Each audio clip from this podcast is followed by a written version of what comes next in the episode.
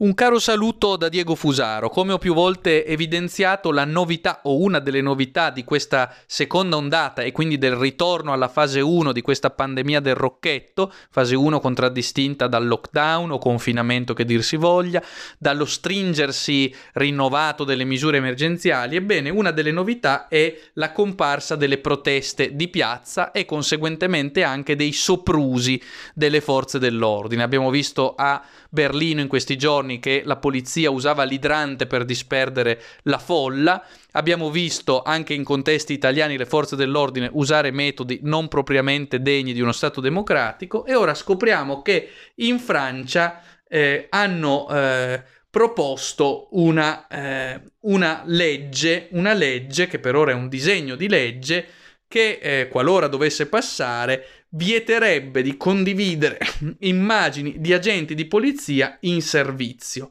In sostanza, eh, leggiamo, eh, dovrebbe diventare legittimo, cito, diffondere con qualsiasi mezzo allo scopo o danneggiare la loro integrità fisica o psicologica l'immagine del viso o qualsiasi altro elemento identificativo di ciascun ufficiale della Polizia Nazionale o membro della Gendarmeria Nazionale quando impegnato in una polizia. E le sanzioni, aggiungiamo, eh, apprendendolo dal mondo eh, gallico, eh, dovrebbero arrivare a 45.000 euro di multa eh, o un anno di reclusione. Eh, naturalmente la razio come viene presentata è quella di tutelare le forze dell'ordine che agiscono, ma con tutta evidenza l'altra faccia non detta della medaglia è che se debbono rimanere eh, coperte e eh, non rese pubbliche le loro operazioni, è evidente che non potranno nemmeno emergere eventuali abusi e quindi sarà garantita una sorta di impunità alle forze dell'ordine che potranno usare violenza certe di non essere